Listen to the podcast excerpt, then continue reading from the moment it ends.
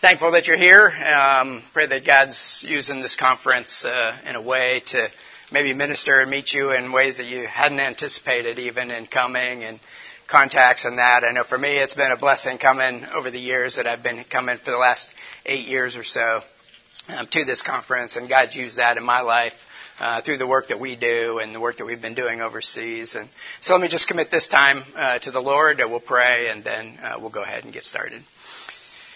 Heavenly Father, we are so grateful to you and your goodness to us. And Lord, we're coming from different walks of life and uh, you have each of us in, in, different places and we're here for different reasons. But ultimately, Father, we want to hear from you, your spirit to uh, work in us and among us, uh, Father, and uh, just bring conversations uh, into place that you would have for us. Father, even this presentation, just use it as you would in my life and in the others that are here. Lord, we thank you that uh, we can point to you for the glorious things that you've done. Uh, Father, thank you and ask your blessing on this time together. In Christ's name, amen. So the GMHC folks uh, a while back asked me to, would I be willing to speak on this topic, uh, Christian dental ministry and resilience in the inner city. And uh, I, just, I told them, yeah, I'd, I'd be willing to do that, but I hadn't really it's not something that I've thought about. You know, what does resilience look like? What does it look like in the context that we have? What are the implications for dental, inner city, all of those kind of things? And so, as I began to really look at it, just really began to open my eyes. And so, what we're going to talk through today is, is kind of go through a little bit of what that has looked like, a little bit of the things that, that God has taught me in our walk, uh, objectives, we want to identify the key challenges of working in either inner city, cross-cultural settings. And so I'm going to rely on you guys, so I need a little bit of input when it comes to that time. What are some of the things that you've seen, whether it's in school preparation, working cross-culturally. A number of you have good experience in doing that. Some of you are working inner city um, context. So what are some of the challenges that we face as dentists or in whatever our occupation is as we seek to work out things for the Lord. And then we'll look at some practices and stuff that uh, do that. These are my affiliations, so I don't have anything that this is a CE course. I don't have anything to declare to that's going to do it. But I was kind of putting this together, and I'm like, realize I'm kind of addicted to Christian organizations. I think, you know, I remember back when I was in private practice, that wasn't the case. You know, I was involved in a lot more community things. So it was actually a little bit convicting to me. Uh, when I, when I put this right, you know, it's like the, this, the C's and going through and all of this kind of thing. It was just a little bit weird. So I'm going to go seek the Lord and see what that means uh, as far as uh, uh, I, I don't know. But but these are all great organizations, people that I'm working with very closely uh, currently, and, and, so thankful to be doing that. As we look at, at resilience, there's I mean, God puts people into our lives, and so the people that He's really put closely in, in my lives are, are my family, and so uh, we've walked these years together, um, and God's used them in tremendous ways as we have faced obstacles, done a number of different things. These are little grandkids coming. We got one on coming on the way, but God's walked with us in uh, a number of different ways and really has used this to shape us and to uh, and me in, in understanding a little bit about that. So 20 years ago, this was my family. We had just arrived in Burkina Faso uh, in West Africa to do French language study. And I, I highlight this just because so much of what I've learned, what God's taught me, and as I reflect on what does it mean to be resilient? And is that something that we can build into our lives? So much has been that. And so, you know, being new workers on the field, you know, you come across an elephant crossing sign. It's like, oh, picture, picture, let's get a picture in front of this. But the reality is, in, in the 20 years that we've been walking as a family, those obstacles become real.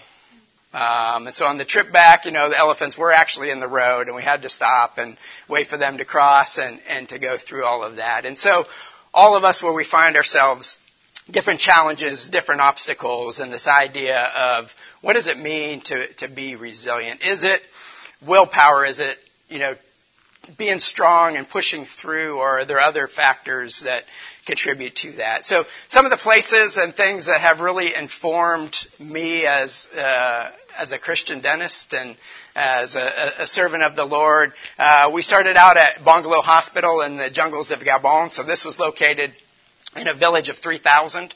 So a tiny little setting, not the inner city, uh, by any stretch um, and doing so god walked with us there for a number of years and uh, we did a dental training program where we trained in over a three year process and people graduated and are continuing to uh, continue the work um, at that hospital and then god took us to uh, a city a small town on the edge of the sahel uh, sahara desert area um, a town of 150000 like a big village just kind of all packed in. And, and in the trajectory that God took us, um, He had us in, in a place where we were working to, to build a hospital. So my role was no longer dentistry, dental training, but a little turn of events, as God does sometimes when we give to Him. We think we have this pathway, and He begins to direct us in, in other ways. But living in that city informed us a bit, and then from there we moved to Dakar, Senegal, uh, a city of two and a half million people crammed on this peninsula uh, on the very far west coast of Africa. And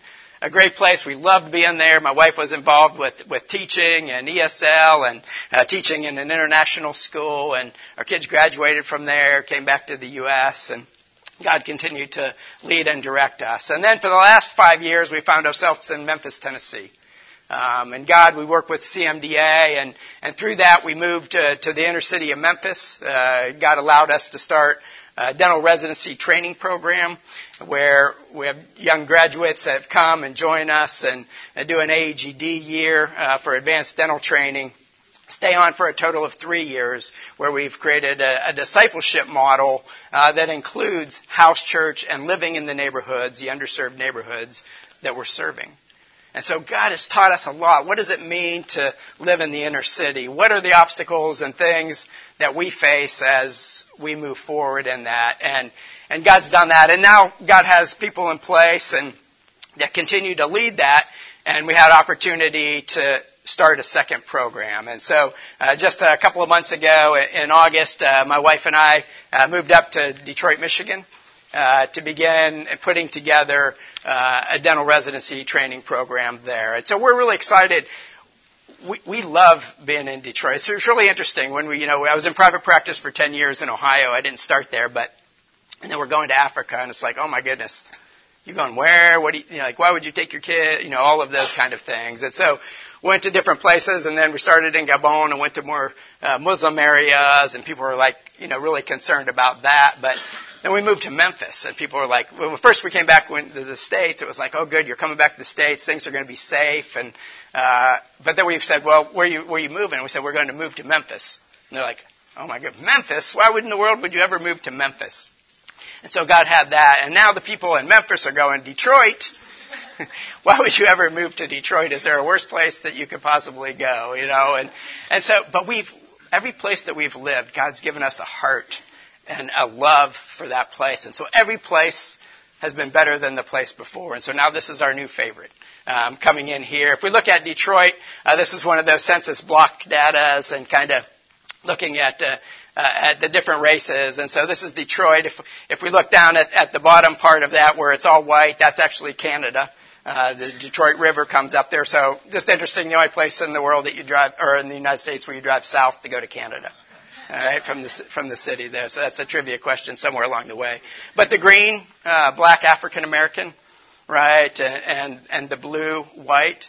Um, the red is Asian, and uh, the yellow uh, Hispanic on, on this chart. And, and so you see the little place in the middle that kind of stands out, that little square with red and blue and, and different dots. That's where we have chosen to locate in, in the city there. And so this is uh, an aerial view of where we live. I can stand and touch houses on, on either side. It's a, it's a little two mile square stretch within uh, Detroit at a place called Hamtramck. Um, and so as we moved into this place, God just made it very clear. So we're living in a city within a city. Uh, of Hamtramck, and and we're so thankful. We love this place, but you can see it's changed. It was it started as a uh, a Polish immigrant place to work in the Dodge factory. Uh, so Dodge Brothers started their factory in the early 1900s, needed workers. Polish immigrants just pulled it, poured in. But over the years, it's changed, but it's always been a place that's welcomed immigrants. And so the immigrants that are arriving there are now widespread. So we have uh, folks from the Bosnian conflict back in the 80s uh, coming in. Uh, we have now uh, a lot of people from Bangladesh and difficulty coming there. In fact, the largest people group in our little two miles is from Bangladesh, the second uh, being from Yemen. And so the majority of the population here is Muslim. Within that two square miles, we have 17 mosques in two square miles. And so this is a place, as we're thinking, and God's put on our heart, how do you create a training program to send people to the ends of the earth? One of those are is let's let's do our dental training, let's do our missional training in a context where we can live that out together in community on a daily basis. And, and so the story of Detroit itself is a story of resilience. Um, in, in, coming in. And so it wasn't that long ago where people, the best thing they could say was, it's not that bad here. Um, in Detroit, um, they were $18 billion in debt. Uh, their population had gone from 1.85 million people in 1950 to 700,000 in, 200, in, in 2013. They lost well over half of their population, people moving out and going away, um, and all of that. And so businesses moved out. There was 70,000 empty business buildings in Detroit, 35,000 empty homes, 90,000 lots that had been cleared of homes that had gotten uh, just left behind and all of that. And so that was Detroit. And so for the folks that were there, the best they could say was this. But then things began to change, and people said, "Well, let's you know, let's start saying nice things about that." And in 2013, they declared bankruptcy, um, and it began to they began to reorganize their finances. Um, the debt, uh, nine million, nine billion dollars worth of debt was, was eliminated. They refinanced, and things started to change car industry got bailed out, General Motors back in that time, and, and all of that. New investments started pouring in, and uh, all, all the football, baseball, basketball, uh, we have uh, hockey, all of that began to move into downtown as it began to be real revitalized. And the city started taking off again. We started seeing growth, all of these things beginning to happen, and there began to be an excitement. Now, I didn't experience that. This is coming from the folks that have been there and beginning to experience it, right? And so within that, there's different populations in Detroit and, and coming. And so began to take that on and saying, okay, what is happening and doing that? And, and excitement, we just were at a, at a group where all these things with Detroit pushing and doing that. But in that whole process, there was a lot of folks, 700,000, right, that never left. And so they began this big push. You know, it's the comeback city, Detroit, right? Come back and all this thing, investments coming back in, come on back, come on back, come on back. And the people that were there were like, wait a minute. You know, we never left. And so their invitation was kind of, well, come back to Detroit. We missed you the first time. you know, and, and, and, you know, maybe we were there. But the spirit there, it's amazing what, what's happening and going through. And, um, you know, they said, you know, we never left. And so there's a number of folks that have stuck it out and, and seeing that really work and, and be real vitalized, revitalized. So it's, it's a city that like has, like when we were moving there, Carrie goes, what is it that you like? I'm, so I'm from the, the north. I'm from Cleveland, Warren area. So that was, when I was a kid, that was the steel belt.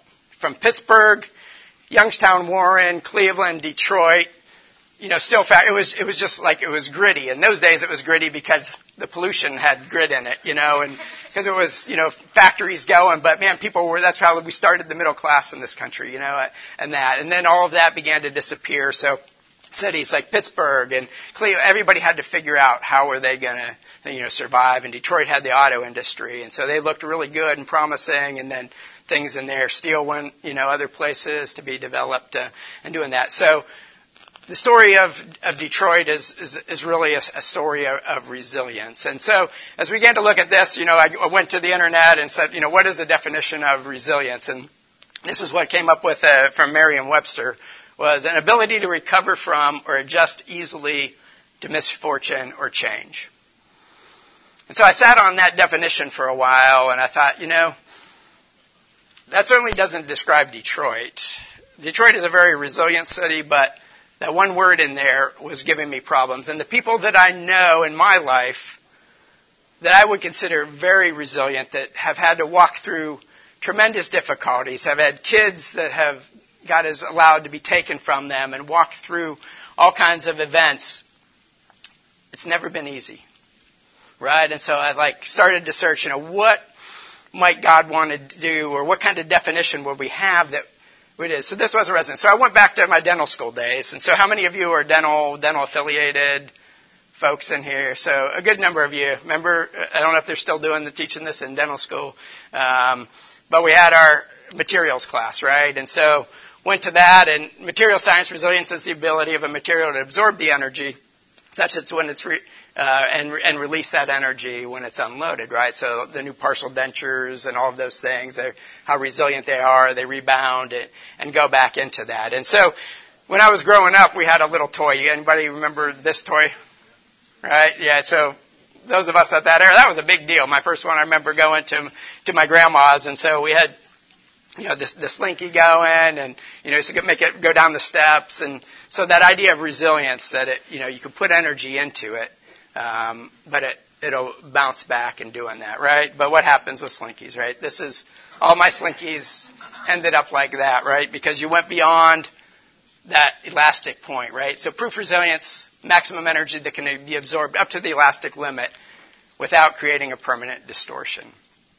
And so as we think about resilience in our lives, you know, there's a limit of the amount of things that we can absorb, you know, and it, and it's easy to just quote the verse that God's not going to give us more than we can handle and all of that, but the reality is sometimes we're absorbing and we don't know where that limit is. And so, as I began to look at uh, other definitions that I like better, I came across this one and research from an article that came, and it says resilience refers to the ability to rebound in life, to bounce back after a pressing difficulty, and to persevere and adapt when things go awry.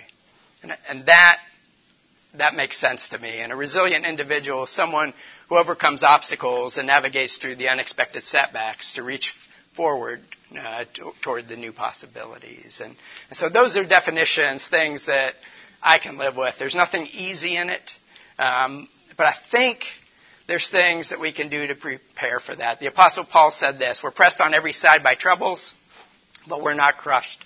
And he's talking about his community, the people that he's ministering with. He says, We're perplexed, but not driven to despair. We're hunted down, but never abandoned by God. And we get knocked down, but we're not destroyed. And so as we looked at that, I, I want to take just a couple of minutes. And so what are the challenges that, that are facing you?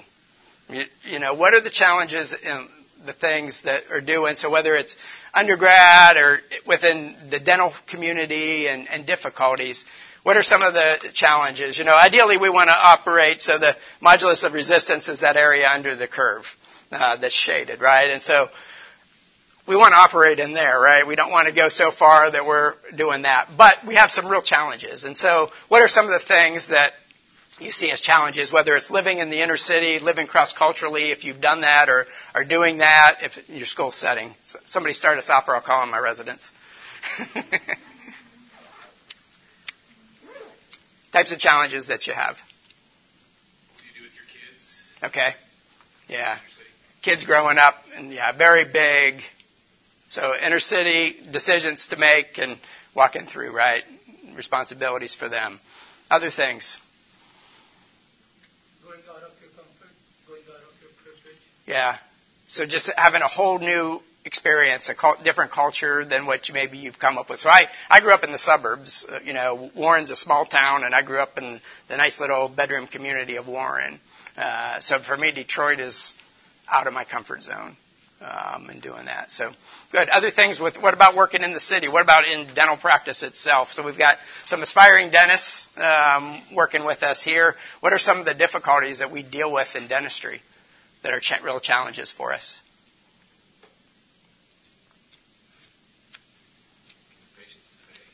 Okay, getting patients to pay. What uh, what uh, in inner city work, Travis? Okay. Sometimes even just getting to show up um, and begin to do that, right?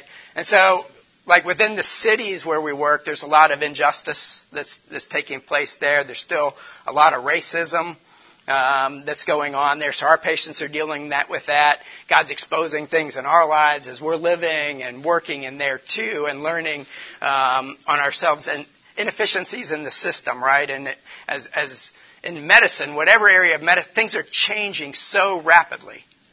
I mean, it's just like dentistry from when I went into practice to where it is now to where it's going to be. You know, when you guys graduate, it's just changing. And sometimes the complexities of that, you know, you talk to guys my age and it's like, I'm trying just to hang on so I can retire um, and doing that. And so, you know, not wanting to deal with the changes and, and complexity. So a lot of things that are going on that create real challenges, both with our kids, with our families, whether it's living wherever we're living, those challenges become more. And so the question is, can, if we look at a spring, can we, are things that we can do to get more travel, that we can build more resilience into our lives so that we have more capacity to respond to the things that God allows to come into our lives. And so I began to look at that and say, is that just something we have, or is there, are there things that maybe we can do to begin to look at that? So I just want to give you a real quick history of one of the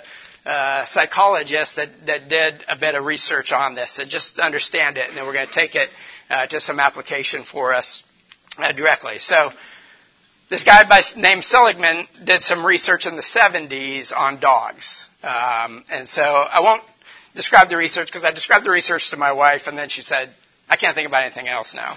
So anyways, out of these dogs, they're put in situations where they, they really didn't have a place where they could respond and change their situation. And so he found that three quarters of those dogs kind of gave up and were depressed. And I got one dog on the left that's always looking depressed, you know, and, and, and all of that. But he said 25% of them were what he called resilient, were responding and still hopeful and trying to figure out a way to get out of their situation and didn't give up. And so this started him thinking in this whole process of discovering and studying uh, about resilience. And so fast forward to, to what he was doing later, um, and he came into this um, getting six core values uh, that they did. And they did this study across um, different uh, ethnic areas, and so there was studies from uh, they incorporated areas in Africa and areas in Scandinavia and Asia and all of that. And when they studied all of this, they found that across cultures there were six core values that existed in each one. And then further, they began to look and say, what are the character strengths underneath of those? And so as, as I looked at this and was reading through that research, I thought this is really interesting what those character strengths are, right? So we won't take time to look at all of them, but if we look at, at the humanity here in, in, in the yellow, right, what, it talks about the character strengths being love and kindness and social intelligence. If we look at temperance, it's humility and prudence and forgiveness and self regulation. And so as I looked at these things, like, what does that look like? Right? It looks like what we read about in the Bible, right? And, and so this became, some, I was thinking I was going to get some rah rah psychology thing, but when I started looking deeper, it was like, wow, these are, there's something to these, and I know where these begin to come from. So that's 2005. By 2011, Seligman became this leader of positive psychology, and, and he released this whole PERMA area. And so as we look at that, it's uh, looking at like positive emotions. And I thought, well, that's just, you know, again, that okay, we just we just got to have a good approach to this and push on through and and pull it up. But he says no. It's what he describes as positive emotions are love, joy, and serenity. And he said not only are like those positive emotions, but there are things that we can do to begin to build into those, right? It's savoring the positive experience. So in, in, in practice, in, in, our clinics in Memphis, you know, you, you can have 10 great patients, and it's probably true private practice as well, and then you get that one that comes in and complains, and your day's like shot, right? But we need to take time to really celebrate and and those positive experiences and, and really savor that. But things like exercise, he says, but then he says gratitude and forgiveness.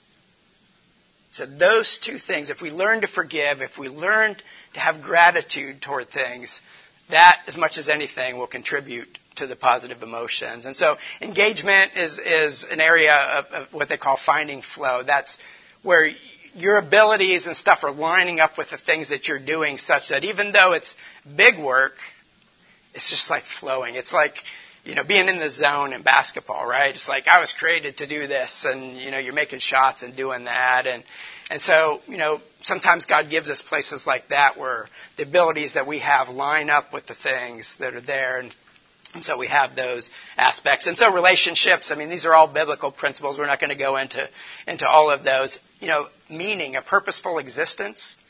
Like, who more than believers, right, can point to a meaningful existence and then achievement, the things that God does and, and allows us to do that. So when we look at these things, one of the things that we ought to be looking at are, are Bible stories, right? And so as I continued to read this, I ran across this lady who was finishing up her master's work. This was her capstone project, Global or, or Resilience Oral Workshops. And this was what she proposed in 2014 as her final project um, and submitted that in. But it's spiritually based resistance tra- resilience training that uses Bible stories. So she submitted that for her project as she went to the University of Pennsylvania. Well, it was picked up by secular grant writing organizations. And so she received money. Harvard's involved in it now. And so they're taking this and they're using it in East Africa.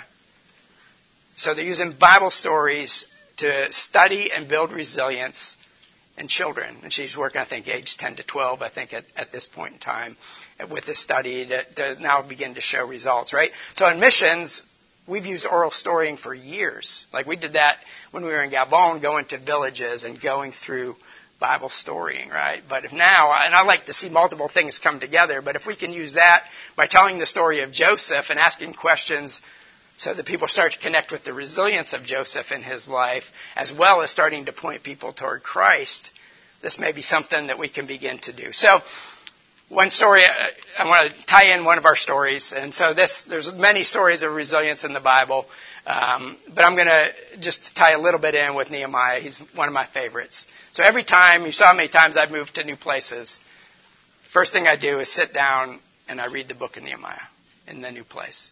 I open that back up. I see how he came before God, what he did. So the story of Nehemiah, you remember real just a quick overview. He was in Persia right? He was cupbearer to the king, right? And, and, and that. So Babylonian Israelites have been in Babylonian captivity for a good number of years. Persians came in, kicked them out, allowed the Jews then to begin to return to Jerusalem if they chose to.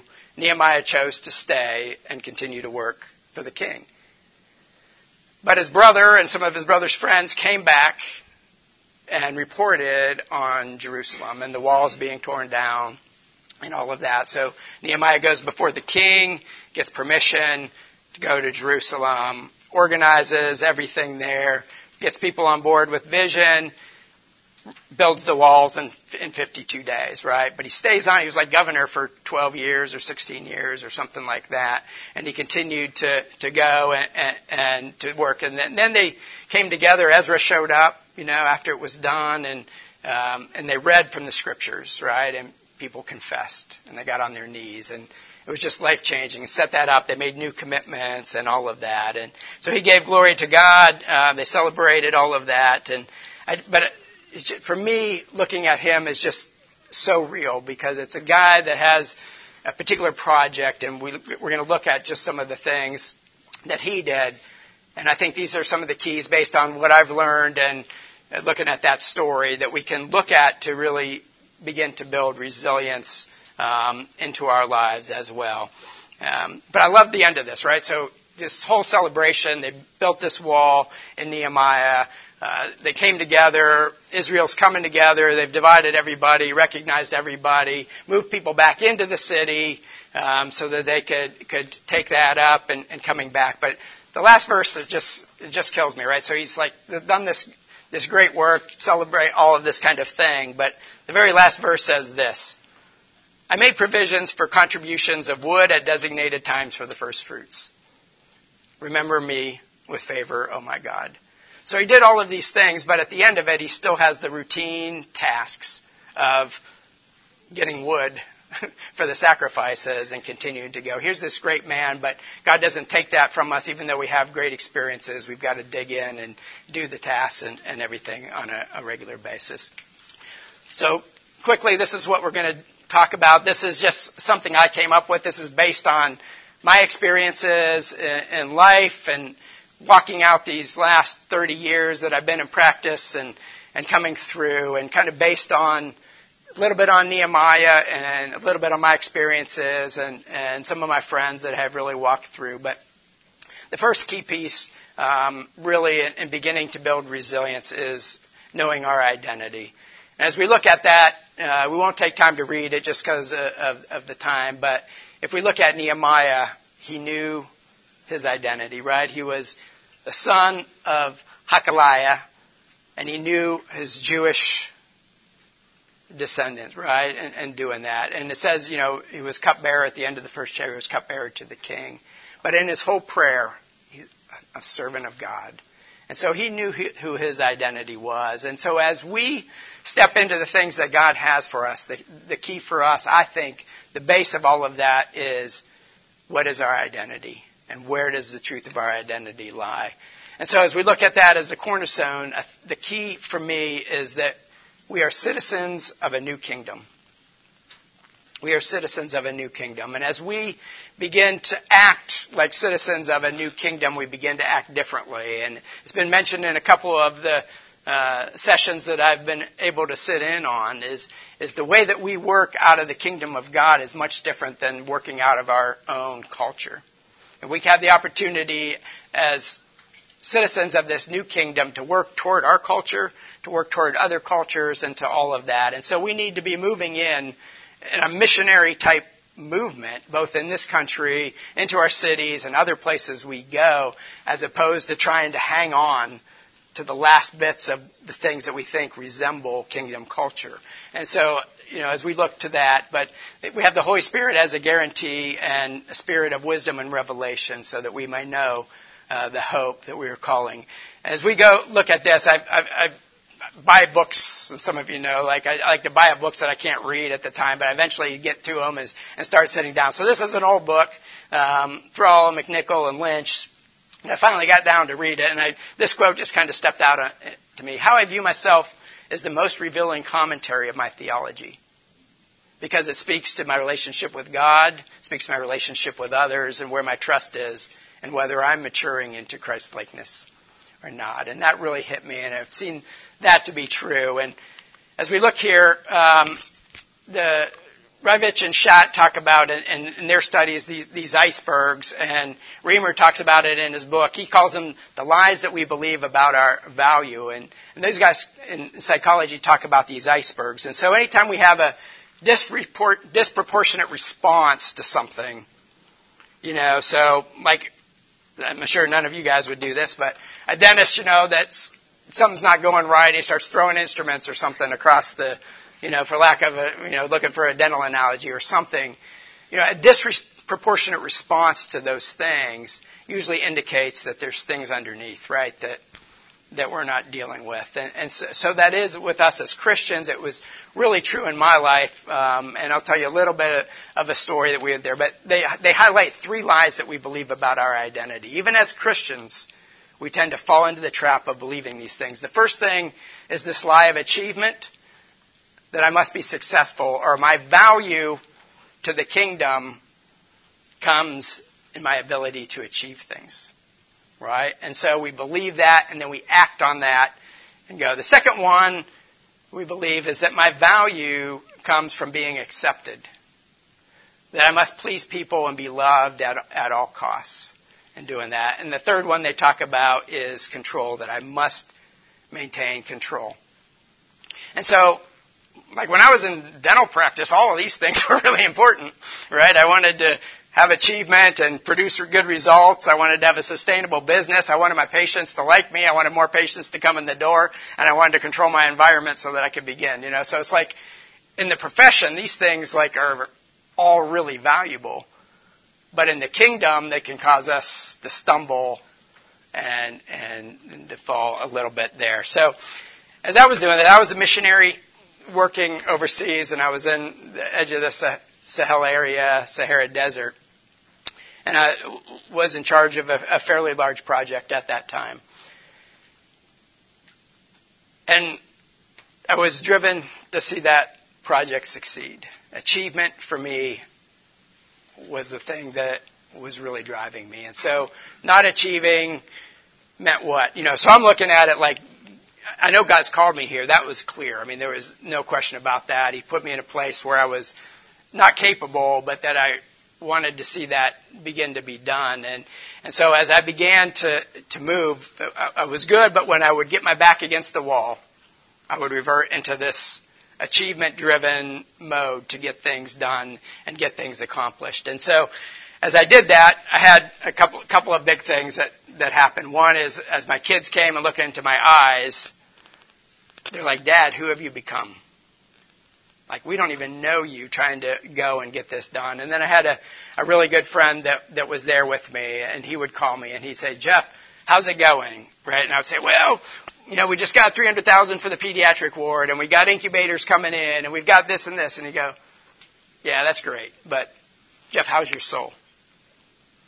How's your soul? And so I began to check and this was a big turning point in my life. And then the guy that that wrote that book is a friend of mine. He was a partner with us in, in our work in Senegal, and uh, and he, w- came to me one time and he said, Jeff, he said I, I work with a lot of people. He said, you are the most driven person that I know, and so I'm thinking, all right, you know, but he said no. He said that's not a good thing. He said, and so he said, do you want to explore that?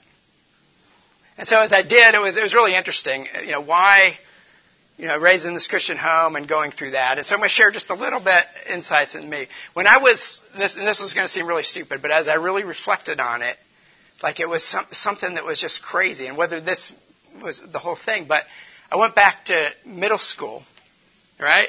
And, and walking through there. And in middle school, we had to make a decision, my parents and I, to, what kind of math I was going to do.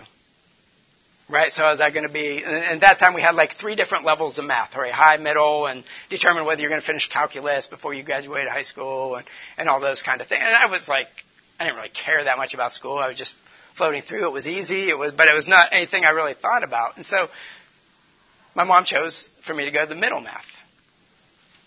I don't know. Um, so, like I was in this middle math. I'm like, and going back, it's like, don't they think I can do it? You know, it was like, and so, and not really thinking at the time, you know, that much about it, but going through. But like, what happened was, in, my life, I like, I then like set the curve in all of my math classes, every single one of them going forward, but never told my parents. Right? So it was like, it was kind of this weird thing where, like, I just wanted to achieve, but I didn't want people to know, and be a part of it and, and all of that. And the same thing then when in dental school, I was like that same way. I, Dad's a dentist. I was in practice with him, but it was this driven to achieve and to, to be at the top. And then in my MBA program, it was the same thing. So when God called me to go mission, I took that kind of thing with me, right? And so it was out of that drivenness that I really began to fall and become exposed. And so as that became evident to me, I was able to really begin to change, right? And say, God, like, this is not good. I, like, I'm doing this in your name and I'm going through that, but there's fallout. There's people along the way that, that, are, that are falling out from that.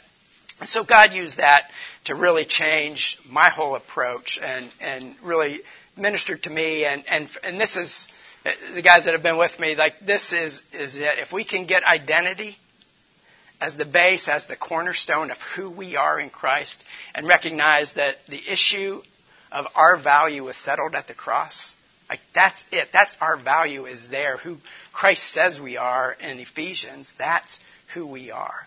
And so that's settled, and now we can get about living it out as, as God intended and going through that.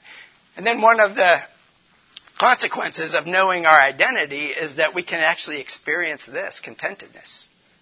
Right? Contentedness. And so our culture is about being driven, about getting things done, about all of those things are so important, right? Who talks about, well, I'm looking for a new CEO. I really want to find somebody that's content. You know? But contentedness, right? To live in that, to live what Swenson says this state of being unencumbered.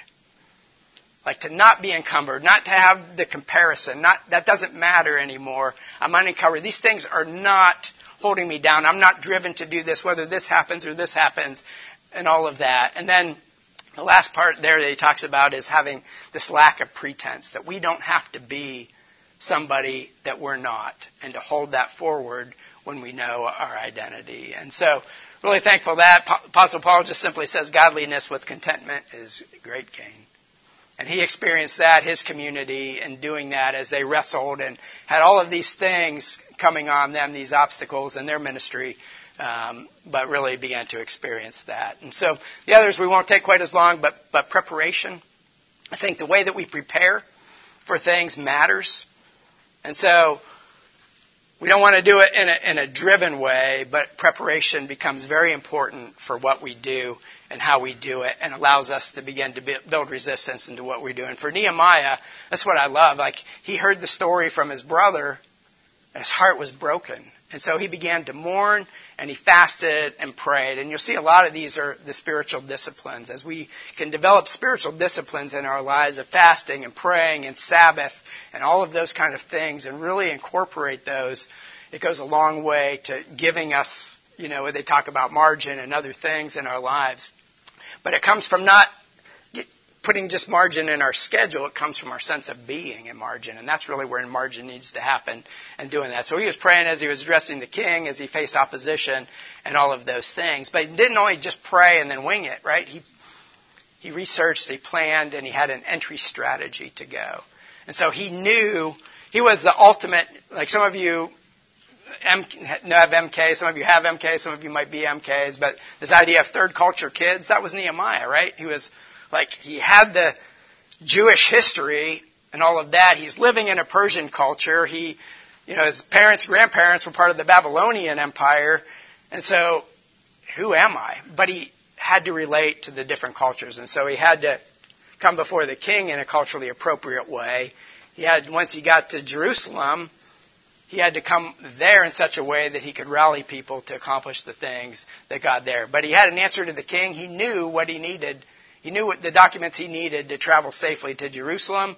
He already knew that, anticipating what he needed for the timber to build the gates. And so he got a piece of paper that said, I can have access to the forests of the king to, to build all of these things. And so planning and all of that is important. Um, you know, he went and looked and, and brought others on board. And so one of the key principles as we enter into cities, as we enter into other nations and all that is that our approach matters. It's really important how we do that. And so uh, Elmer's done a great job of kind of teaching that. And, you know, we, we want to go in and we want to be servants in the inner city, right? And we realize that as we do that, we don't get to define whether or not we're servants or not as our neighbors.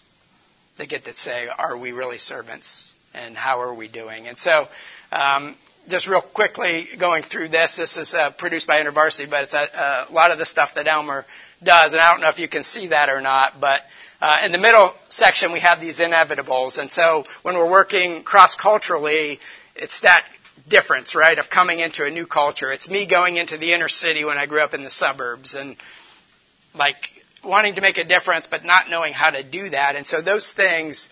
Um, practice in dentistry. So if you practice in private practice and you had a high-end private practice and you go work in an FQHC, right? There's going to be all of these things. So that's that was my experience coming in. There's frustrations, misunderstandings, confusion, embarrassment, getting aggressive, right, and, and doing that. And so how we approach this matters. And so if we haven't settled our identity, we come at it with a drivenness, suspicion, fear, superiority on the bottom. That's our approach to it. When we hit those things on the bottom, we start to criticize and rationalize our approach these people, why don't they just get what we're doing? Why aren't they showing up for their appointments? All of this, and then we have broken relationships and withdraw. But if we choose to come with openness, acceptance, trust, and approach it that way, as we hit those inevitable things that are going to come and doing that, then we begin to observe, initiate, and question and to begin to learn And so that we develop understanding, relationships are saved in doing that. So our approach matters as we go cross culturally, it matters as we go into the inner city, but shouldn't it matter as we go into the operatory for each individual patient? You know, I think, you know, sometimes if you're a dentist, you're walking in to see that patient and you're like, oh no, it's Mrs. Whoever that's on the schedule and, and coming in. But what if our approach was really openness, trust, um, coming into that operatory and let that experience begin to um, work through some of the things that that we're looking at doing. I don't know if I have time to tell this story, but I think I'll tell it real quick. So we we moved into that neighborhood that I described, and so um, a place called Hamtramck. That's that's where we live, and and so as we were in there, um, this was just last week.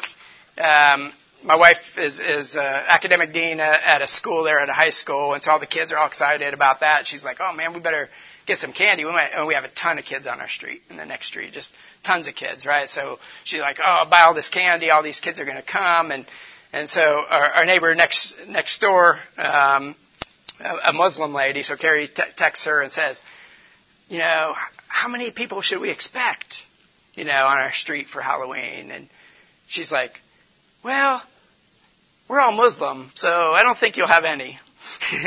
And she's like, oh, okay. I she said, and they said, well, we don't really believe in that. And she said, oh, we don't really celebrate it either, Halloween, but I love seeing the kids and all of that. She said, well, let me send you a picture uh, of my son who was dressed up at his school today. And so she texted her over this picture of the little guy next door, and it's like, oh, and she goes, wait a minute. The Miriam next door says, I'm going to have the boys put on their costumes and we're going to come over and they've never trick or treated and you're not going to get anybody to come to your house, so we're going to bring them over and, and, and do that. So it was like 20 minutes later, um, or 30 minutes later, they, they come in and the boys are there and I'm upstairs working, so, because culturally we, we don't want to be in the same place. And, um, so as she comes in with the, with the kids, uh, you know, Carrie's like, uh, trick, you know, trick or treat and giving them all these, you know, sour patch and all of this. And so as they're getting ready to leave, Miriam pulls out and she gives us this fine chocolate to Carrie. And she goes, and here for you, ma'am. And Carrie goes, that's not how you do it. That's not how trick or treat works. And she goes, Oh, I'm sorry. We don't know how it works. We're new here. you know, we've never done trick or treat before or whatever. And so, anyways, I got a good laugh of it and we ended up with more candy than we started with. And, um, and, but the relationship is going. And so it's just to highlight those differences and how God can even use even differences in that when we're really open and not threatened by the things that, that He does. And so opposition's going to come with Nehemiah was ridicule and concern, stirring up trouble, beginning to attack leadership, um, going through that. And, and, and the, the key with this is, and the thing that lesson that God taught me is that we think that we need to minister out of our strengths, right? That we need to face opposition with strength.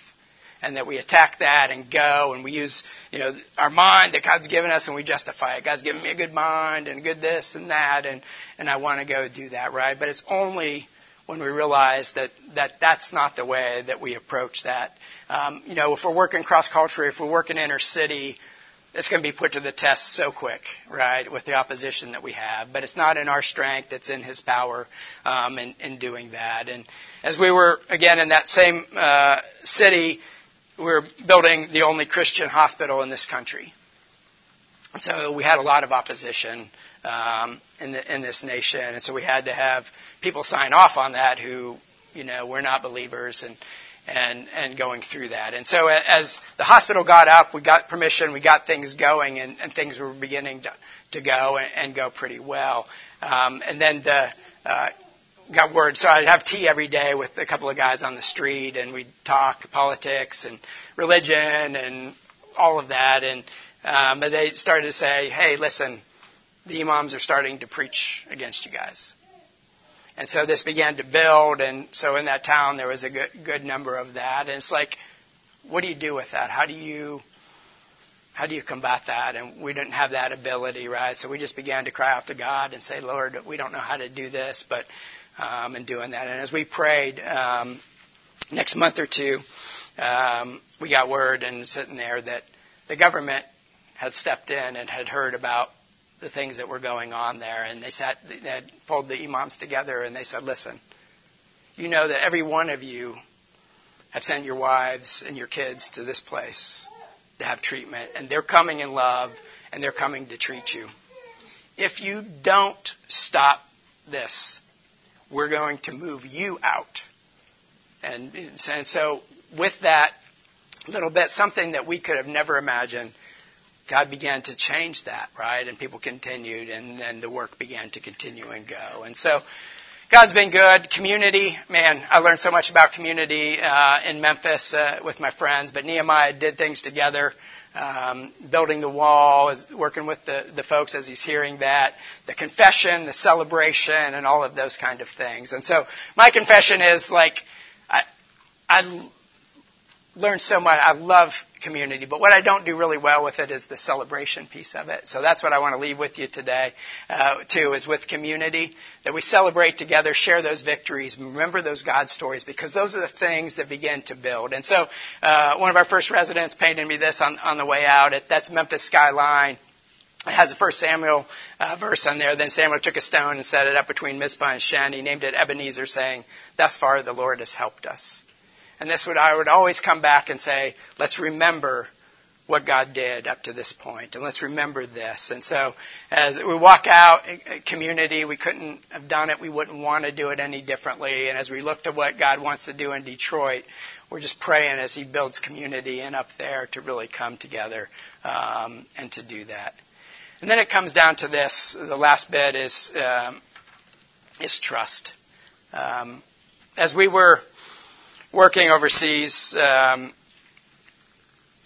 you know, and some of you I know in this room have, have been in there, and there's some really tough things that that can happen and, and coming through there. And so we were, um, Carrie and I were up, up in the Middle East. Uh, we were looking, we were doing a vision trip to, for our next assignment, and up there, and it was just one of those things that situation. And we went in, and we were uh, had just gone to an area that was a kind of a resort place for a day to kind of see some of the sights in that country. And um, went back to our hotel room, and Carrie jumped in the shower, and I flipped on CNN. And the headline story on CNN at that day was that our kids, who we had left behind in school, civil war had broken out in that country, and the kids and everybody in that school had been taken hostage. And so I'm looking at this on CNN scrolling across, and I'm like, babe, you know, come here. And as, as we looked at that, um, just began to, God put us in a place of just weakness, right? As a dad, my, I'm trying to provide and do all of this for, for our kids. And, um, we had really good friends with us that were there, and so we, we just began to pray, seek God. We went back to the capital and it was a Friday, and so there was a church service going on that evening, and we just wanted to go be with believers. And so, it, just an amazing story of God's goodness. We walked into that church to worship, and there was a group of ladies that were praying. And as we walked in, you know, we're just kind of there, and, and, our, and our friend said, "We want to introduce you to the pastor's wife." And she, she came over and said, "Hi, you know, you doing?" and all that. And and and I said, "Well, what are you guys, what are you guys doing?" She said, "Oh, we're praying." She goes, uh, Ed, Ed told me that you guys were down south, so you probably didn't hear this news. But you see, there's this school in down in the in Ivory Coast in West Africa, and the rebels had taken the kids there hostage and, and all of that. And so she said, We're praying for those kids and for those parents. And so we just start bawling, right? And she, she had no idea that we were, you know, two of those parents that were there. And so I, I tell that story because it was really difficult, but it speaks to community. Like our community is not just this, but it's kingdom community around the world.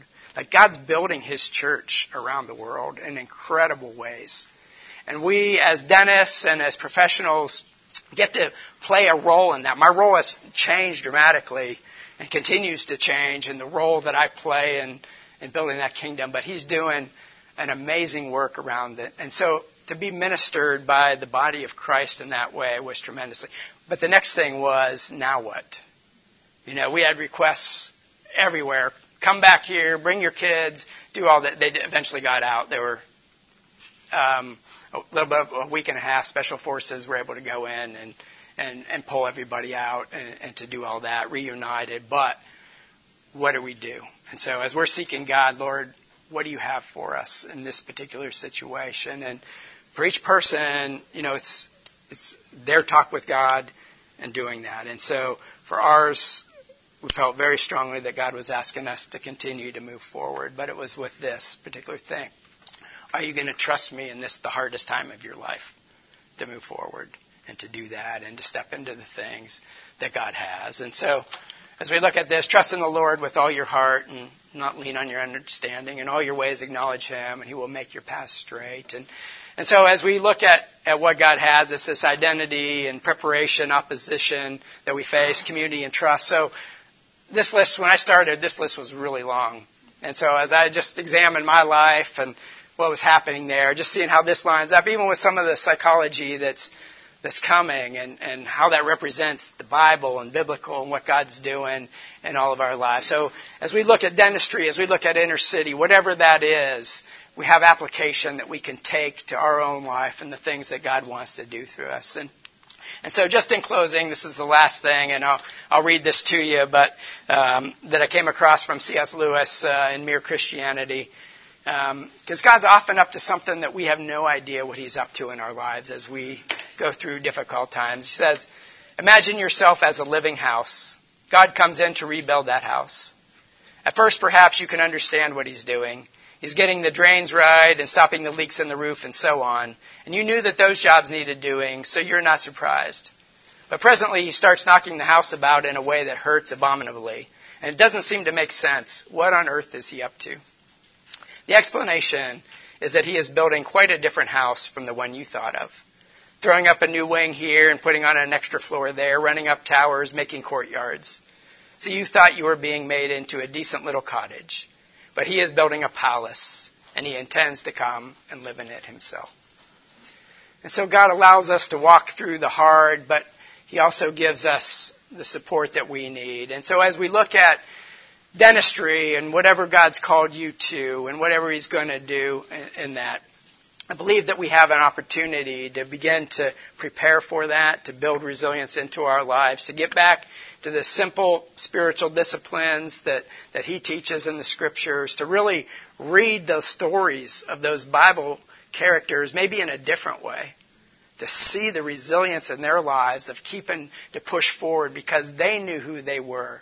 And they knew that God was calling them and had a mission for them uh, to call and to continue to serve. And so I've got two minutes for questions. Sorry, I took about 10 minutes longer than I anticipated um, in going through this. So, anything I can answer for you or any discussion we can have.